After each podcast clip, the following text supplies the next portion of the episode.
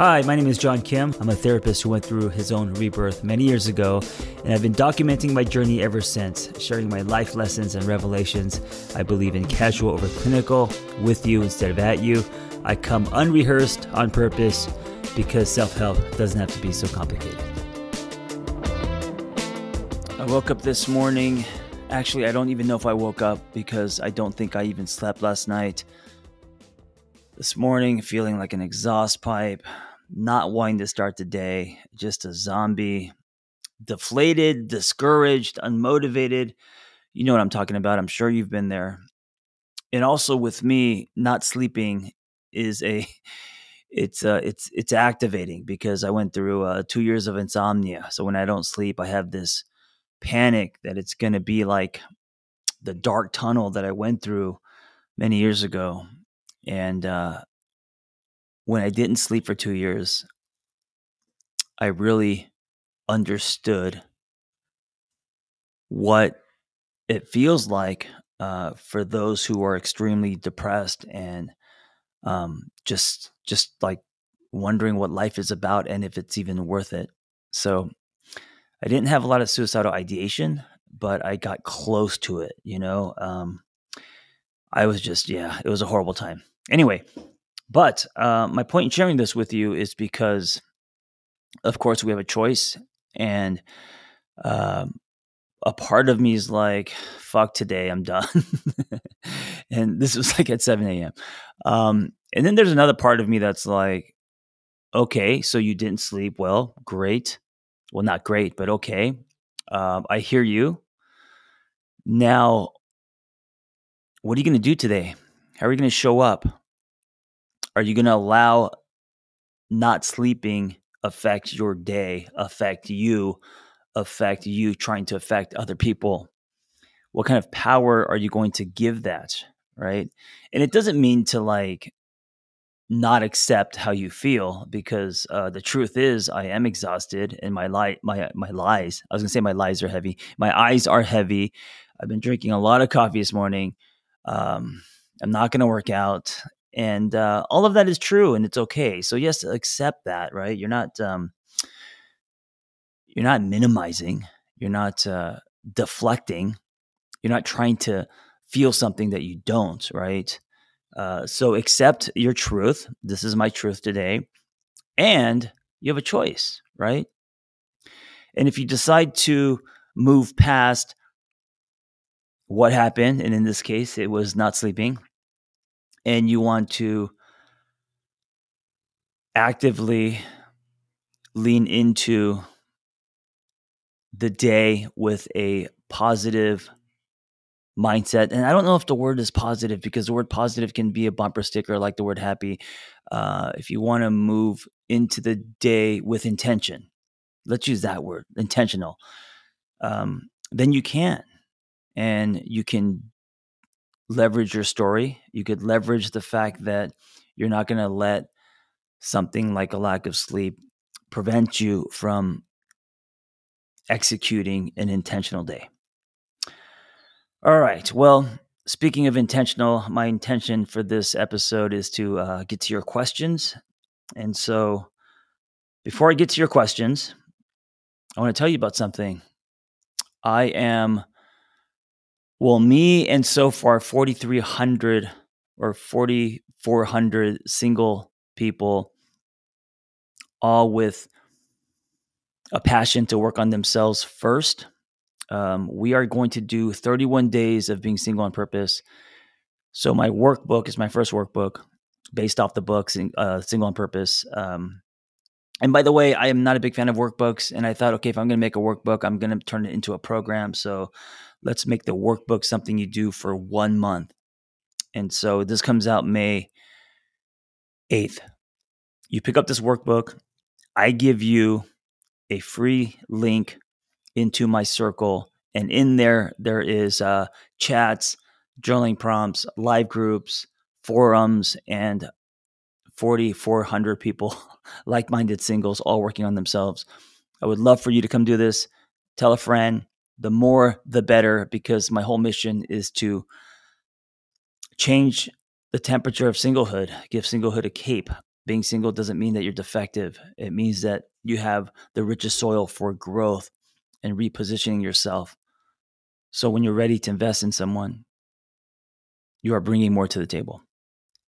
Anyway, um, come do this with us, please. Just uh, if you're um,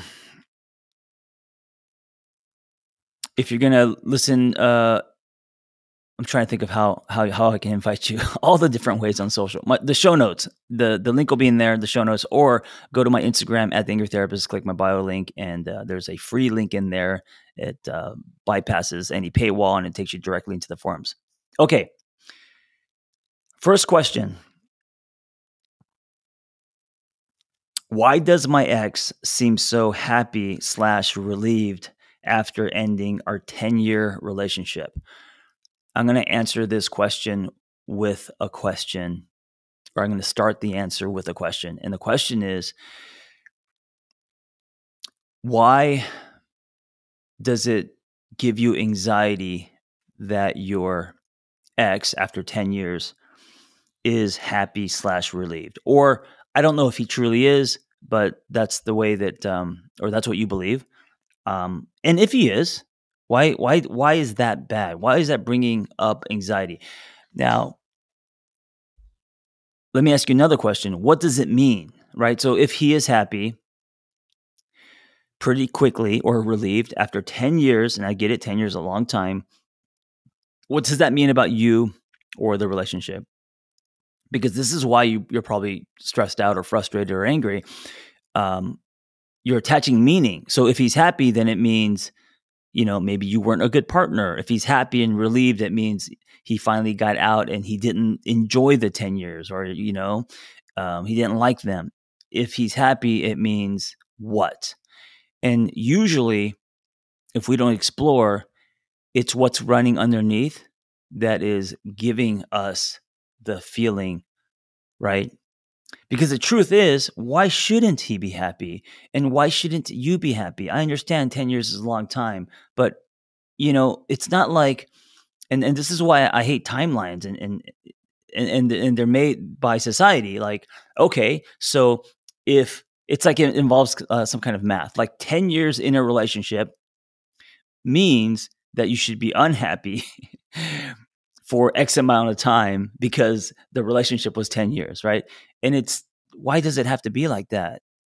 Maybe the relationship was 10 years, maybe people were checked out for the last 5 years. I don't know. But why is it bad that someone you shared your life with for 10 years now feels happy and relieved? Why are you taking that personally? Why shouldn't you be happy?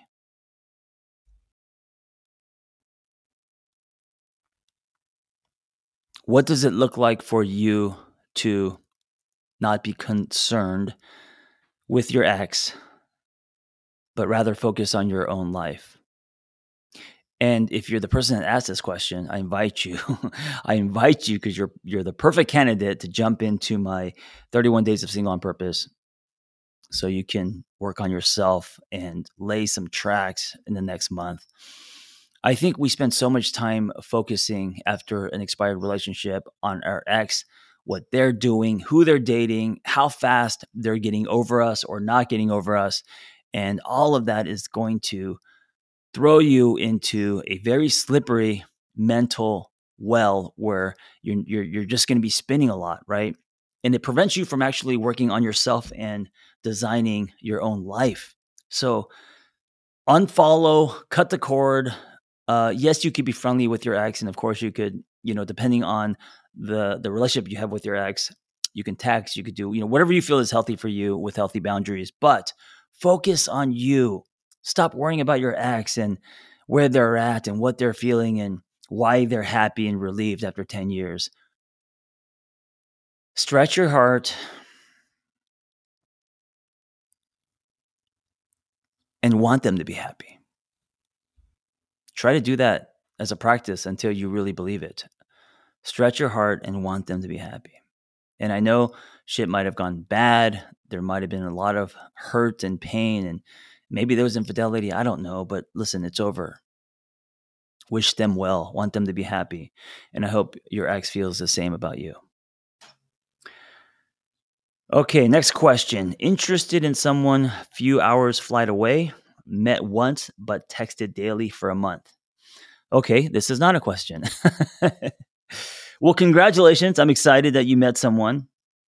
Um, so basically, I guess you're saying this is going to be long distance. Uh, it's a few flights away you know my thing with long distance uh, because i'm i'm not a big believer in long distance and i wonder how much of that is because i tend to lean toward an anxious attachment style. Um, i mean not as much anymore but uh, i just feel like it's so hard to really build something with someone and get to know someone.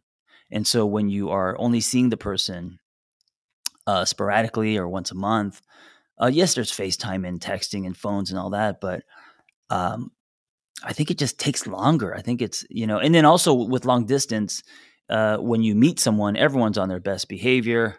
No one can do anything wrong.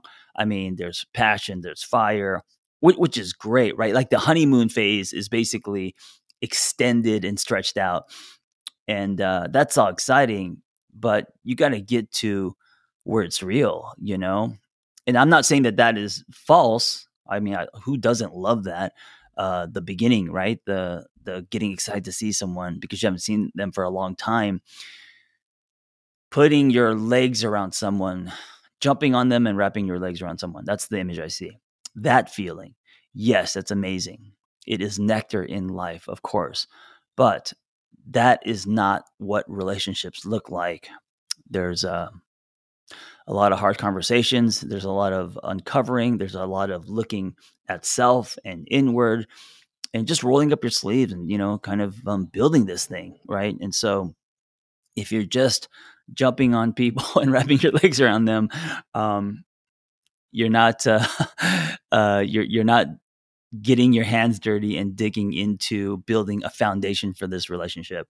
Um, I'm not saying that long distance isn't possible because I know many people um, who have been in long distance relationships that are very successful and they're very happy. So, um, for, for it's not really my thing. Hey, wanted to share with you something I'm super excited about.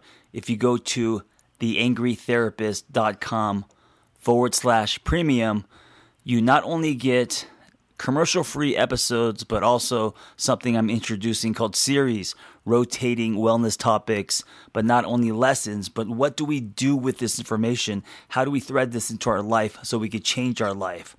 Go to theangrytherapist.com forward slash premium.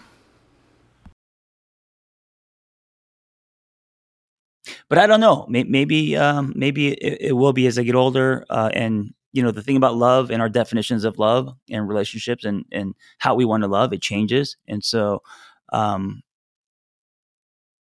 i mean i'm definitely more open to long distance now uh than you know 10 years ago when i was very like anti long distance. It never works unless two people are um, heading toward a destination. This un this open-ended long distance is baloney. A word i haven't used since the 80s Okay, next question. I want to work it out with Huns, yet I, I am so angry and feel unhopeful about it. Where to? Question mark. Huns. Well, this is where you start. This is actually where you start this feeling. So you sit Huns down and you say, listen, I want to work it out with you. I love you. Um, I want to fix this. I want to build this. I want to reposition us. But I am so angry right now and I'm feeling discouraged. And I, am not telling you this because I'm putting it on you. I'm just letting you know this is where I'm at. And uh, how do you feel? Right. So you're, you're not going into it telling your partner that, uh, that it's their fault or you're not giving your partner an ultimatum. You're going into it letting your partner know how you feel. You're going into it with vulnerability and showing yourself, right? And you're keeping it a, a conversation. And so if this is where you start, now you're starting at truth, right? And then your partner hopefully will be supportive of that. And your partner will say, Hey, listen, I, I want to work on this too. And this is how I feel, right? Now you guys are on the same page.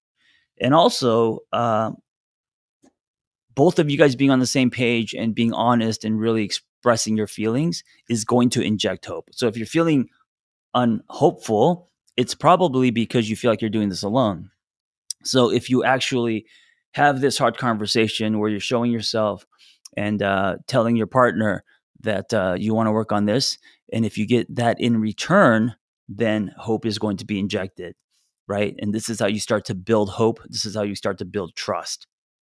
So I encourage you uh, not to wait, not to postpone, not to play chess. And, and what I mean by playing chess is, um, hey, by the way, if you hear that noise in the background, that's my mailman.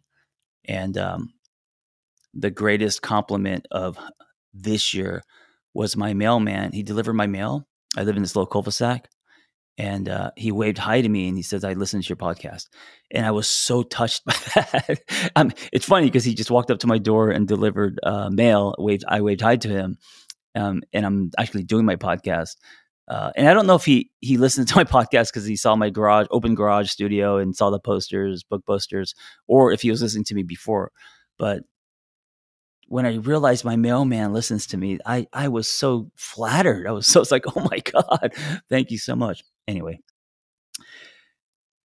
start with your truth. This is how you feel. Express this, share it, and going into it, not with an ultimatum or pointed fingers, going into it uh, with compassion and letting your partner know, hey, this isn't on you. I'm just letting you know this is where I'm at. I want to know where you're at. And how can we start over? How can we continue to build? And through that conversation, you are going to hopefully, um, assuming that your partner's on the same page and wants the same things, you're going to start to feel more trust and hope. And this is the beginning. Thank you for listening, everyone.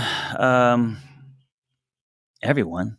It's usually one person listening, John you. Thank you for listening. I appreciate it. And uh, I hope you, whether you're single or not, come to this uh, 31 days of Single on Purpose with us and uh, tell a friend.